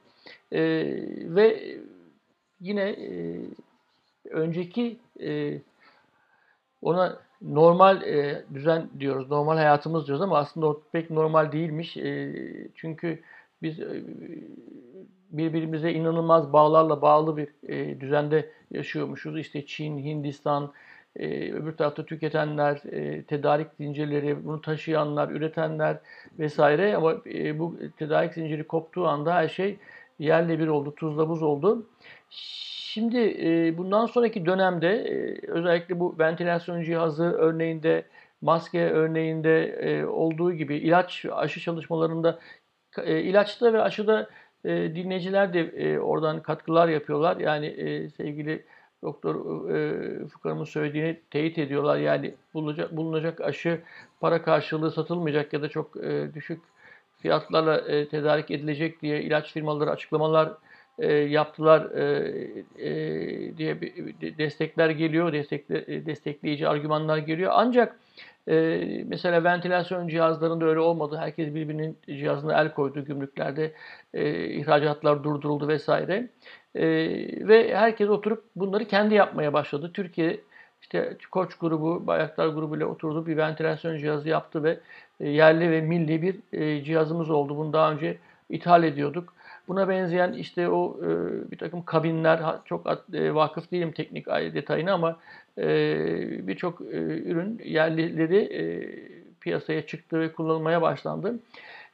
Böyle bir akım olabilir mi? Yani ilaçta da gerçi e, ham madde konusunda çok ciddi bir dışa bağımlılığımız var ama e, yani içeride e, bu denenebilir mi? E, Doktor Ufuk Hanım'a sormak istiyorum. Acaba yerlileşme ve millileşme, yani Murat sen de cevap verebilirsin sonra bir tur e, ona. E, mümkün olabilir mi bu sektörde? E, yani kısmen e, ip- ipuçları var ama e, olur mu olmaz mı? Bir sizden sektör yetkilisi olarak, e, yetkili insan olarak sizden dinlemek istiyorum. Tabii sesin geliyor değil mi böyle? Vallahi şu anda daha iyi duyulduğu söylendi. E, devam edelim böyle. Sizin sesiniz gitti ama E, Ben ben kapattım siz ben kapattım ben konuşurken kapatıyorum. Şu anda daha iyi gidiyor ses. Şu anda daha iyi gidiyor ses. tamam güzel direkt bilgisayardan e, şu an konuşacağım. E, aslında millileşme e, hareketi zaten hani ülkemizde e, uzun zamandır gündemde olan ve başlamaya çalışan bir hareketti. Evet ham madde olarak dışarıya bağımlıyız. Ama e, birçok ilacın en azından hani son aşamaları, paketlenme aşaması ya da farklı üretim aşamaları ülkemizde gerçekleşmeye başlamıştı. E, biyoteknoloji de geliştikçe bunlar biraz daha hız kazanmaya başlamıştı. Bu süreç tabii ki bunu daha da hızlandırdı aslında. Çünkü bunların önündeki en büyük engellerden bir tanesi onay süreçleri. Dolayısıyla bu tarz acil durumlar, bu tarz sağlığı ilgilendiren hani pandemi gibi durumlarda onay süreçleri de bir noktada hız kazanmaya başlıyor ve bu yerleşme ve millileşme hareketleri tabii ki daha da hızlanacak ve bundan sonraki süreçte de hızlanarak devam edecek diye düşünüyorum. Hı hı. E, çok teşekkürler. E, Murat senin eklemek istediğin bir şey var mı bu konuya? Ee, evet hocam tabii yani millileşme e, daha doğrusu keşke gerçekten yurt dışından ithal getirdiğimiz ilaçların e, moleküllerin hepsini Türkiye'ye getirip e, yerli üretim yapabilsek. E, bununla ilgili olarak yeni tesisler kurabilsek, FDA, EMA onaylı tesislerimizin sayısını arttırabilsek. E, aynen e, Ufkan'ın dediği gibi kriz dönemlerinde Türkiye hep onu söylüyoruz ya risk yönetmeyi bilmiyor da kriz yönetmeyi çok iyi biliyoruz diye. Ondan sonra da övünüyoruz krizleri iyi yönettik, iyi çıktık bu işin içinden diye ama e, ya ilaç işi İlker hocam da belki kesinlikle yorum yapacaktır bu noktada. İlaç işi çok komplike bir iş. Yani bir e, tesisin e, ön yatırımı, e, yetişmiş elemanı, daha sonra e, bu tesisin uluslararası çok e, hem bizim bakanlığımızın kuralları da çok sıkı ama uluslararası dünyanın diğer ülkelerinde bu tesisten üretilen ilaçları alma isteğini arttırıcı onayların, belgelerin alınması e, ve tabii ki ölçek ekonomisi. Yani sadece e, Türkiye'yi besleyecek bir ilaç e, tesisiyle e, hiçbir e, yatırımcı, hiçbir ilaç firması bu yatırımlara bu ortamda tabii girmek istemiyor. E, burada teşviklerin ciddi anlamda ciddi teşvikler olması gerekiyor. Sonuna kadar o tesisin e, arkasında olunması gerekiyor. Yani çok fazla tabii ilaçla ilgili millileşmeye hepimizin bir şeyi var. Ee, işte tarımı konuşuyoruz şimdi hepimiz vesaire. Ee, herkes de bir toprağa özlem işte kendimiz üretelim vesaire şudur budur başladı. İlaç için de aynı şeyi söyleyebiliriz. Ama çok kolay değil. Yani referans fiyat sistemi diye bir sistemimiz var Türkiye'de. E, kurlar ciddi anlamda e, bir diğer e, ilaç sektörü üzerindeki e, öngörülebilirliği çok e, maalesef negatif etkiliyor. Ama e, istek olacaktır. E, isteği arttıran yani ilaç sektöründe Türkiye'deki yani benim en son hatırladığım 470 ilaç firması falan var Türkiye'de. E, bu ilaç firmalarının tamamı yani çok ulusları bilemiyorum tabii Türkiye planlarının ne olacağını bilemem ama herkes sanıyorum önümüzdeki dönemde elinde daha fazla yerli üretim dosyalarıyla hükümetin, e, devletin kapısını çalıp destek isteyecektir. Yani burada bu motivasyonun arttığını görebiliyoruz. Ama inşallah de, e, devletimiz de yani bu konuda biraz daha e, bu işleri sonlandıracak e, noktalarda e, destekleri arttırabilir. Evet, e, teşekkürler Murat. Gerçekten güzel. E, Musa Hocam da oradan çok yararlı bilgiler aldığını söylemiş e, bir yorumunda. E, çok teşekkür ederim. Ben de öğreniyorum. Bilmediğim bir sektör. Kapalı bir kutu bana göre e, ilaç sektörü. Çok böyle reklam yapmayan, e, ortalıkta görünmeyen, e, regülasyonlarla çok ciddi ölçüde e, kısıtlanmış, sınırlanmış ama çok güçlü bir sektör. Yani bütün bunlara rağmen, e, bu kadar regülasyona rağmen, e, sen de söyledin mesela fiyat konusunda e, çok enteresan. Mesela or, e, pazarlama e, öğrencilerime ben özellikle doktora çalışan arkadaşlarıma, yüksek lisans çalışan arkadaşlarıma bu sektöre çok fazla ilgili, incelenecek yer olduğunu düşünüyorum. Mesela Türkiye'de e, en büyük tedarik e, satın alanlardan bir tanesi, e, müşterilerden bir tanesi devlet ve devlet e, referans fiyat uyguluyor ve e, fiyatlar çok eskiye göre ilaç e, firmalarının elini kolunu bağlayacak şekilde e, devletin lehine e, bir fiyat politikası var. Ama buna rağmen hiç kimse satmıyorum demiyor ilaç sektöründen hiç kimse çıkmıyor, kaçmıyor e, ve e, devam ediyor. Yani e, eskiye göre e, e, ilaç fiyatlarını devlet gerçekten çok e, sıkı bir şekilde belirliyor ve çok rekabetçi e, söz vereceğim.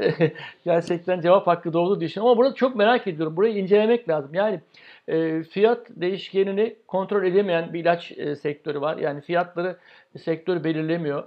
E, dağıtım çok kısıtlı. İşte sadece eczanelerden satılıyor. Türkiye'de gündeme geldi hatırlarsanız e, süpermarketlerden satılsın filan dendi. Ama o e, orada da bir regülasyon e, yani orada bir serbestiyet tanınmadı. E, orada bir özgürlük gelmedi. Yine ilaç eczanelerden satılmaya devam ediyor. Yani dağıtımı da regüle edildi. E, fiyatı da regüle edildi. E, reklamı yapılmayan, e, tanıtımı yapılmayan bir sektör ki şeye kadar e, kon, kongrelere kadar müdahale edildi ve e, sadece ürün var ortada. E, ürün de e, işte tabii çok kıymetli bir ürün. Yani insan sağlığıyla ilgili bir ürün. Yani tek bir değişkenle e, sektör ayakta duruyor. Türkiye koşulları için söylüyorum. Dünyada çok başkadır mutlaka. Onu sen anlatırsın biraz sonra. Çünkü e, bazı ürünlerde inanılmaz rakamlar var. Bazı ilaçlarda 2 milyon dolar 1 milyon dolar e, kutusu olan ilaçlar olduğunu biliyorum. Tabii onlar ayrı case diye düşünüyorum ama e, sen oradan söz istedin. E, sana e, bu sözleri hemen bir e, sözü vereyim sana Murat tamamla istersen. Sonra e, İlker hocama soracağım tekrar. Sesin gelmiyor. Murat sesini e, e şey e, mikrofonu açman Mikrofon açılmadı şu anda. Şimdi aç. Şu anda geliyor. Evet, evet şimdi geldi. Çok kısa aslında hocam devam edeceğinizi bilmiyordum. Ee, yani tekrar konuşacaksak çok kısa tutun. Hı. Dediğiniz çok doğru. Aslında tek bir konu var. Elimizde e, ilaç var, ürün var. E, ancak tabii şöyle e, şeyde de öyledir biliyorsunuz finansta da yani e, kazançların tasarrufa tasarrufların da yatırıma dönmesi lazım. Yani burada yatırım yapacak e, yani günü kurtaracak, yılı kurtaracak, o yılın bütçesini kurtaracak rakamlarla e, ilaç sektörünün üretime, yerli imalata, millileşmeye katkısı sınırlı kalabiliyor. Ancak yeni bir ürünü ruhsatlayabilmenin peşine düşebiliyor. Bu da çoğunlukla işte tabii ki e, hocalarımın da söylediği gibi İlker hocam ve Ufuk hocamın e, yurt dışında geliştirilen moleküller, yurt dışından gelen ürünlerin Türkiye'de ruhsatlanması. E, bununla kısıtlanıyorsunuz. E, ama tabii ki ben eminim ki bu sektörde çalışan hem yönetici tarafındaki arkadaşlar hem tanıtım tarafındaki arkadaşlarımız hem hekimlerimiz, eczacılarımızın herkesin hayalinde yani isterse yabancı bir şirkette çalışıyorsun, isterse Türk sermayeli bir şirkette çalışıyorsun. Herkesin hayalinde yerli imalat ilaç yapıp onu satmak vardır. Yani onu tanıtmak vardır. Onu onu yurt dışı e, ülkelerde diğer hastaların erişimine sağlamak vardır çoğunlukla. Çünkü onun motivasyonu çok başka bir şey. Ee, teşekkürler Murat. Hemen bize bir eleştiri geldi. Onu hemen söylemek istiyorum. Ee, pandemi sektörü nasıl etkileyecek diye biz duyurularımızı öyle yapmıştık. Ee, pandemi sektörü nasıl etkiliyor? Ee, bunları konuşacaktık. İlaç satışlar ne oranda düştü? Sektörü ayakta tutan satış ve pazarlama organizasyonları bundan nasıl etkilendi?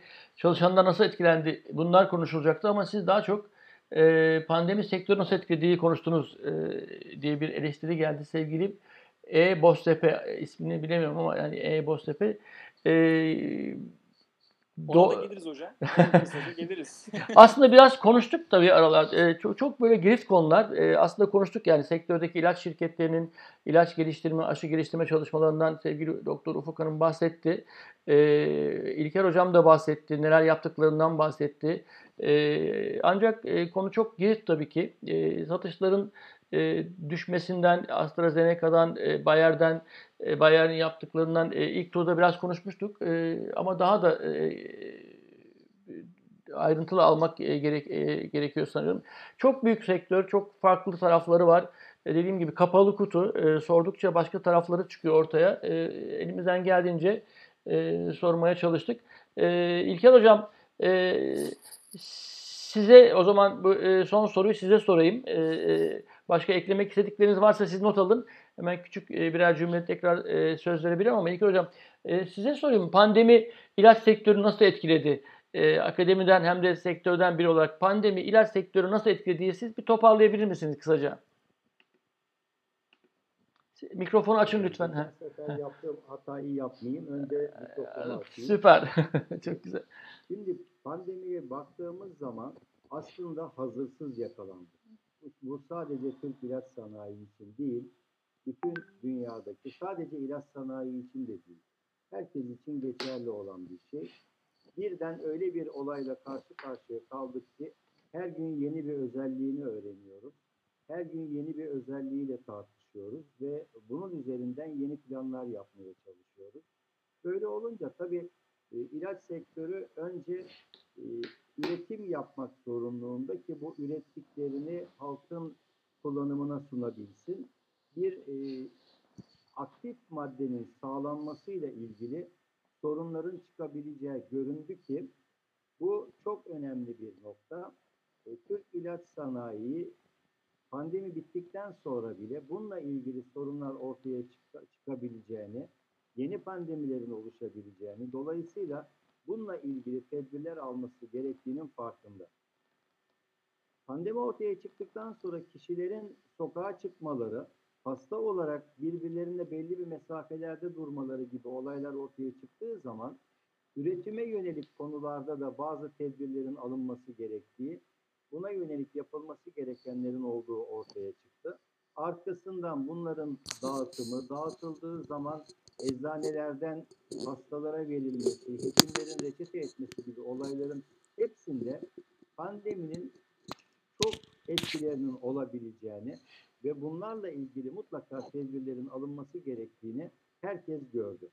Ve dolayısıyla bunlarla ilgili çalışıldığından eminim çalışılmak zorunluluğunda. Aksi takdirde bu sanayi devam edemez. İlaç sektörü aslında dünyanın en güçlü sektörlerinden biridir. Baktığınız zaman eğitim düzeyi yüksek, harcaması fazla, yatırımı fazla olan sektörlerden birisi olduğu için ilaç sektörü kolay kolay pes etmez ve bu olayın daha iyi hallere gelmesi için mutlaka çaba gösterecektir. Ben hem e, yerli sanayi temsilcisi olarak hem de çok uluslu şirket temsilcisi olarak Sağlık Bakanlığı'nda değişik e, girişimlerde bulundum, değişik e, toplantılara katıldım. Biliyorum ki Sağlık Bakanlığımız halkın sağlığına olacak her türlü tedbiri, her türlü olayı mutlaka destekleyen, bunun olması için çaba sarf eden kişilerden meydana gelen bir birim, bir e, bakanlığımız. Dolayısıyla Sağlık Bakanlığı'nın burada hiçbir şekilde arkada kalmayacağını, destek vereceğinden eminim. Bu arada benim özellikle vurgulamak istediğim bir olay var. Biz, e, ben bu olayı Temmuz ayından sonra fark ettim. Son zamanlarda gelişmekte olan, son zamanlarda kişilerin üzerinde daha fazla durduğu bir yapay zeka olayı var. Yapay zeka ile e, moleküllerin keşfi, bunların geliştirilmesi, bunların insanlardaki klinik araştırmalarının yapılması, bunların üretimlerinin planlanması gibi ilaç geliştirme, araştırma geliştirme ve pazarlamaya kadar varacak bütün olayların daha kısaltılabileceği, daha az masraflı hale gelebileceği ve Türkiye'nin bugüne kadar yapmadığı birçok olayların yapabileceği bir yeni alan var. Bununla ilgili çok arkadaşımız var. Bunların ilgilerinin artması, firmalarımızın bu konuya daha fazla ilgi duyarak bu konuda çalışmasıyla önümüzdeki dönemlerde yeni pandemilere çok daha hazırlıklı olacağımızı ve halkımıza çok daha iyi hizmet verebileceğimizi söyleyerek sözümü bitirmek istiyorum. Ee, çok teşekkür ederim hocam. Güzel toparladınız. Hemen bir soru var. Ee, Mert Kalkanoğlu sormuş. Onu e, Onur Bey'e soruyorum demiş. Maske ve dezenfektan dışındaki ürünlerde sizi şaşırtan bir artış oldu mu? Bunu nasıl değerlendiriyorsunuz diye sormuş e, onu sana. Ben de çok merak ediyorum. ben de çok merak ettiğim bir alandı. Hocam e, açıkçası bizi çok şaşırtan hani çok e, ilgisiz alakasız bir ürünün artışını görmedik. E, söylediğim gibi hani mesela eldivene kadar arttı ya da orada hani tüketici davranışları da biraz daha muhafazakar hale geldiği için e, çok anormal bir ürütü, ürünün e, talep e, patlamasını görmedik açıkçası bu dönemde. Ama bu tabii e, en azından benim sorumlu olduğum alanın e, B2B olmasından e, kaynaklanıyor da olabilir. Çünkü son tüketicinin istekleri her zaman bize bu kadar hızlı yansımıyor e, olabiliyor bazı zaman. Vitaminlerde e, aynı şekilde mi? Vitaminlerde E, vitaminlerde e, takviye gıdalarında hocam e, geçtiğimiz kışa göre e, hani tüm sektörden bahsedecek olursam yaklaşık bir buçuk iki kat civarında bir talep artışı e, gözlemliyoruz şu anda. peki. E, bunu mevsimsel olarak değerlendirmek daha doğru olur. O yüzden geçtiğimiz kışa göre e, oranlıyoruz. Hani bir miktar zaten artış e, olağandı ancak bu kadar artış e, bunun doğrudan bir etkisi olduğunu gösteriyor. Peki, e, çok teşekkür ediyorum. E, son e, turda e, Murat e, eklemek istediğin bir şey var mı? E, sen de e, anladığım kadarıyla sonuçlara yansımasıyla ilgili birkaç bir şey söylemek istiyordun. Bu arada e, bir de e, şöyle bir e, soru geldi sevgili Musa Pınar hocamızdan. E, yerli firmalar ARGE yatırımları için kaynağı nereden bulabilirler diyor. Yani o da mesela kaynak sıkıntısı. Bunu da araya sıkıştırırsan bu cevap olarak e, sonuçlara bir de nasıl yansımasını birkaç cümle söylersen programı tamamlayalım. Tamam hocam. Ee, aynen e, izleyenlerden merak içinde olanlar vardı. Ee, IMS, e, IMS eski IMS şimdi IQVIA diye bir firma vardır. Ee, ilaç sektöründe olan herkes çok iyi bilir. Ee, aslında dünya çapındaki e, sonuçları e, Türkiye'de indirgerseniz mahalle mahalle dahi e, ünite ünite satılan tüm ilaçların, e, reçetelenen tüm ilaçların verisine oradan ulaşırsınız. E, ilk 3 ay sonuçlarını açıkladılar tüm dünyada, tüm tedavi gruplarında %20 reçete sayısında düşüş var. Ee, ilk 3 ay. Yani bu çok önemli bir veri. Ben çok kovalıyordum bu veriyi bir yerden bulmak için. Ee, yani demek ki e, ilk çeyrekte %20 reçete sayısı düşüşüyle başlamışız. E, bu tamamen Covid etkisi tabii. E, öte yandan e, e, ilgili kuruluş daha az ziyaret ve daha az tanıtım harcaması sonucu firmaların dengeli e, seyrettiğini düşünüyorlar. Ama tabii bu döneme nasıl bir firma olarak e, girdiğiniz de çok önemli. yani akut ilaçlar sata, satan bir firmaysanız, tanıtan bir firmaysanız e, biraz işiniz zor. E, ama kronik ilaçlarınız varsa ya da işte Onur Bey'in alanındaki gibi e, OTC alanında çok faaliyet gösteriyorsanız yani devletin ödemediği, vatandaşın cebinden aldığı gıda takviyeleri vesaire portföyünüzde bunlar kuvvetliyse kronik ilaçlarınız varsa diyelim ki çünkü reçeteleri yeniden yazdırmanıza gerek yok. Tekrar uzattılar biliyorsunuz. Mevcut reçetenize gidip alabiliyorsunuz. Bunlarda bir sıkıntı olmaz. Sektörde baktığınızda böyle bir şey. Ee, hani tanıtım tarafında olanlar ya da ilaç sektöründeki operasyonlar nasıl etkilendi diye düşünenler varsa konvansiyonel tanıtım faaliyetlerinde %76 düşüş var. Yani 3 ay olarak bakıyoruz. Bir önceki 3 ayla şimdiki 3 ayın kapanışı. Ee, yani aslında sektör bayağı böyle bir sarsılmış yani. Baktığınızda dünya çapında %20 reçete düşüşü. Ee, hele de kronik ilacınız vesaireniz yoksa bu dönemde bayağı sıkıntılı günler yaşamış olabilir bazı firmalar. Ee, onun dışında bir sorunuz daha vardı hocam.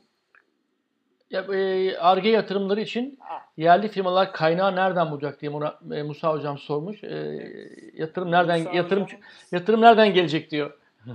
Valla hocam yatırım şöyle. Gerçekten bugünkü yani inşallah izleyenler de çok e, sıkılmamışlardır ya da dağılmamışlardır. Çünkü ilaç gerçekten çok çetrefilli bir iş. Yani çok e, alt dallanan budaklanan bir iş ve açıkçası e, melek yatırımcılara ya da e, yatırım fonlarına gidip de e, ilaç firmaları olarak e, fonlama istediğiniz dahi diyorlar ki ya sizin alanınız çok garip. Yani bizim sizin firmanızı değerlememiz, yatırımın nasıl sonuç vereceğini algılamamız çok zor. Yani ciddi anlamda bir medikal ekibe ihtiyaç duyuyorlar. Ee, yani fon, fonları ikna etmek, e, işinize karışmayacak fonları ikna edip fon bulmak, e, gerçek anlamda finansman kaynağı bulmak e, ilaçta biraz zor. İlaç açıkçası biraz o konuda şey. Ama tabii dünya çapında e, ya Türkiye'de e, e, aslında çok önemli gruplar var. İlaçtan uzak duran, uzun bir süredir uzak duran. Eskide de çok kuvvetli olup da yavaş yavaş çekilen gruplar da var. E, bence ilaca olan e, sevgiyi ve motivasyonu biraz arttırarak belki bu grupların e, bu alana finansman sağlamasını e, sağlayabiliriz. E, onlar sanıyorum göremiyorlar. Yani ilaç biraz dediğim gibi o ilk başta bahsettiğim birden fazla değişken, o değişkenlerin kontrolsüz olması, işte referans fiyatlar, işte efendim e, farklı kurlar, bir, ya bunlarla ilgili olarak e, fon, fon ihtiyacı biraz sektörel olarak e, ilaçta zor bulunuyor açık söyleyeyim Türkiye açısından baktığımızda. Peki e, Murat teşekkürler.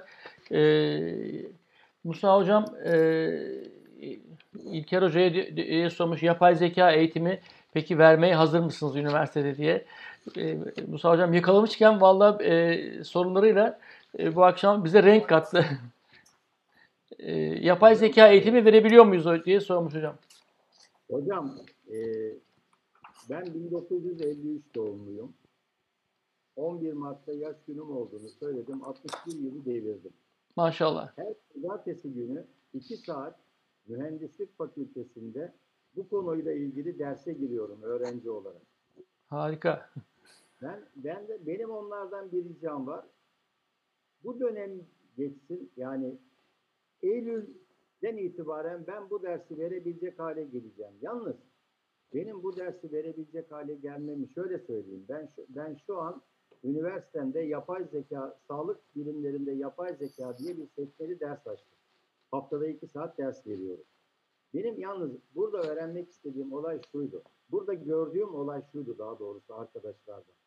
Bir mühendisle bir sağlık çalışanı bir araya geldiği zaman ikisinin birbirini anlaması için en az bir sene geçiyor. Ne mühendisin söylediğinden biz anlıyoruz, ne mühendis bizim söylediğimizden anlıyor. Bir araya geldiğimizde bu gene bana naz demeye başladı deyip bir böyle birbirimize içimizden güldüğümüz zamanlar oluyor. Bunun yenmenin tek yolu bir miktar bu olayın mühendisler tarafından hangi mantıkla yapıldığı, bilgisayarı da böyle öğrendik. Ben bilgisayar ilk önüme konduğunda bu aptalla ben baş edemem deyip bunu kapattığımı çok hatırlıyorum ama sonunda bilgisayarın mentalitesini öğrendikten sonra bugünlere geldik. Ve şu an ben üniversitemde ödev veriyorum. İnternetten indiriyorlar, sorulara cevap veriyorlar. O cevaplara göre ev ödevi notu veriyorum. Sınıfta cep telefonundan yoklama yapıyorum. Sınıfta cep telefonundan quiz yapıyorum. Olay çok çok güzel boyutlarda. Yapay zekanın da ilaç araştırma ve keşfiyle ilgili kısmında ben bu yaz Ağustos ayına kadar bayağı bir yere gelmiş olacağım. Bu konuda benden çok daha ileri, çok daha bilgili, çok iyi arkadaşlarımız var. Bunlar zaten bir araya gelmiş vaziyetteler. Mustafa hocama da rica edeyim aramıza katılsın. Musa hocam. Bu olayı yapalım. Bakın Pliva diye bir firma var. Bir Hırvat firması vardı daha doğrusu. Azitromisin diye bugünlerde çok kullanılan molekülü onlar buldu. Pfizer'e sattı. 20 sene başka bir şey yapmadan yaşadılar. Molekülü buldular. Musa hocam Musa hocam? Musa hocam pazarlama hocası pek uğraşa- e, uğraşacağını sanmıyorum ama e, teşekkür ediyor size. Şu anda e, görüyorum ekrandan. Hocam çok ha, evet buyurun hocam. Hocam bu bir pazarlama aynı zamanda. Evet, evet doğru söylüyorsunuz. Doğru söylüyorsunuz. Sevgi Türkiye'nin pazarlanması. Doğru, doğru söylüyorsun hocam. Çok teşekkür ediyorum İlker hocam. Ee, güzel katkılar var. Ee, Hülya Erbay arkadaşımız e, bizi dinleyen e, demiş ki e, ilaç sektörü dijital tanıtıma bütçe ayıracak ve pazarlama daha dijital olacak diye. Doğru. e, şu anda öyle bir dönüşüm yaşıyoruz. Belki onu da daha sonra konuşuruz. E, zaten ilaç sektörü e, geleneksel mecraları çok fazla kullanamıyordu. Çok ciddi kısıtlar vardı ama e, dijitalde e, onun da e, artık e, presiyerlerin e, e, hastanelerde gezmeleri yasaklandı, doktor ziyaretleri yasaklandı. Bunları konuşmuştuk Murat'la ama e, bunları konuşmaya sıra bile gelmedi. E, tanıtımda dijital e, yöntemler, e, telekonferanslar, işte bu tip e, online toplantılar daha çok kullanılmaya başlandı. E, Mahir Boynu Kısa arkadaşımız çok güzel katkılar yapıyor ama o kadar güzel şeyler yazıyor. Ben şimdi onları tekrar etmek noktasında sadece şunu söylüyorum. Küçük firmalar Ar-Ge'ye yatırım yapmadığını söylüyor büyük firmaların. Küçük firmaların yaptığı hazır yatırımları satın alarak, alarak ilerliyorlar diyor. Dolayısıyla bizim yerli millileri biraz eleştiriyor. Eğer kazanç gelmiyorsa devlet desteğini geri çeksin diyor. Biz aslında biraz daha böyle e, işin pazarlama tarafını, tedarik tarafını, dağıtım tarafını, iletişim tarafını konuşacaktık. Ama gördüğümüz gibi ilaç sektörü sevgili Murat'ın söylediği çok çetrefilli bir sektör. O kadar çok farklı boyutu yanı var ki çok tartışmak, konuşmak lazım. Ee, eklemek istedikleriniz var mı? Ben soruyorum sevgili Doktor Bilgi Ufuk Hanım'a. Ee, bir, bir iki cümle ek- söylemek ister misiniz? Ee, son, sözü, son sözü size bırakıyorum. Tabii çok teşekkür ederim. Ben de aslında Hülya Hanım'ın söylediği noktayı son cümlem olarak Hı. bahsedecektim. Çünkü pazarlama tarafıyla ilgili bir soru gelmişti. Ee, gerçekten pazarlama maliyetleri ilk etapta sanki azalmış gibi gör, görünse de aslında bir dönüşüm gösteriyor. Hı hı. Yani belki kongrelere gidilmiyor öğrenim için ama kongreler insanların ayağına getirilmeye çalışılıyor ya da belki toplantılar yapılmıyor ama webcastler düzenlenmeye çalışılıyor. Bu süreçte de yine hem bilgi akışını sağlamak hem tedaviye erişimi sağlamak için gerçekten bunlara yatırım yapılıyor. Ve şu an için sanki bir adaptasyonmuş gibi görünen bu süreçler bir dönüşümün parçası. Ve sonrasında neler kalıcı olacak, hani neler sadece adaptasyon sürecinde kalacak bunları da zamanla göreceğiz diye düşünüyorum. Çok teşekkürler. Ee, Onur sen bir şey söyleyecek misin? Bir iki cümle. Hocam e, çok teşekkürler. Çok keyifli bir sohbet oldu. E, benim ayrıca ekleyeceğim şey bulunmuyor Çok şu an için. Çok teşekkür ediyorum. Ee, Biz de sana teşekkür tüm hocalarıma da çok e, teşekkür ediyorum ayrı ayrı. Çok Biz- keyif aldım. Biz de sana teşekkür İyi ediyoruz. akşamlar diliyorum. İyi akşamlar. Murat sen bir şey söylüyorsun son cümle olarak. Hocam çok teşekkürler. Benim de ekleyeceğim herhangi bir şey yok. Çok keyifliydi. Umarım herkes de keyif almıştır. İlker hocam e, sen bir şey söylüyor musun? Son bir cümle. Çok teşekkür ederim. Ben teşekkür ediyorum. Evet, e, benim çok öğrendiğim bir yayın oldu. Bu arada sevgili Engin e, arkadaşımız, e, Engin Boztepe, e, son e, tahlilde hemen e, belki e, pandemi sektörü nasıl etkilediği konusunda da dönüp birkaç e, cümle konuştuk ama dediğim gibi e, çok farklı yanlarını öğrendiğimiz, tartıştığımız bir akşam oldu. Ben de bütün katılımcılara çok teşekkür ediyorum. Bizi dinleyenlere çok teşekkür ediyorum. Başka yayınlarda tekrar e, konuşalım. E, bu sektörün e, farklı yanlarını birlikte değerlendirelim istiyorum. E, hepinize iyi akşamlar diliyorum. Hoşçakalın.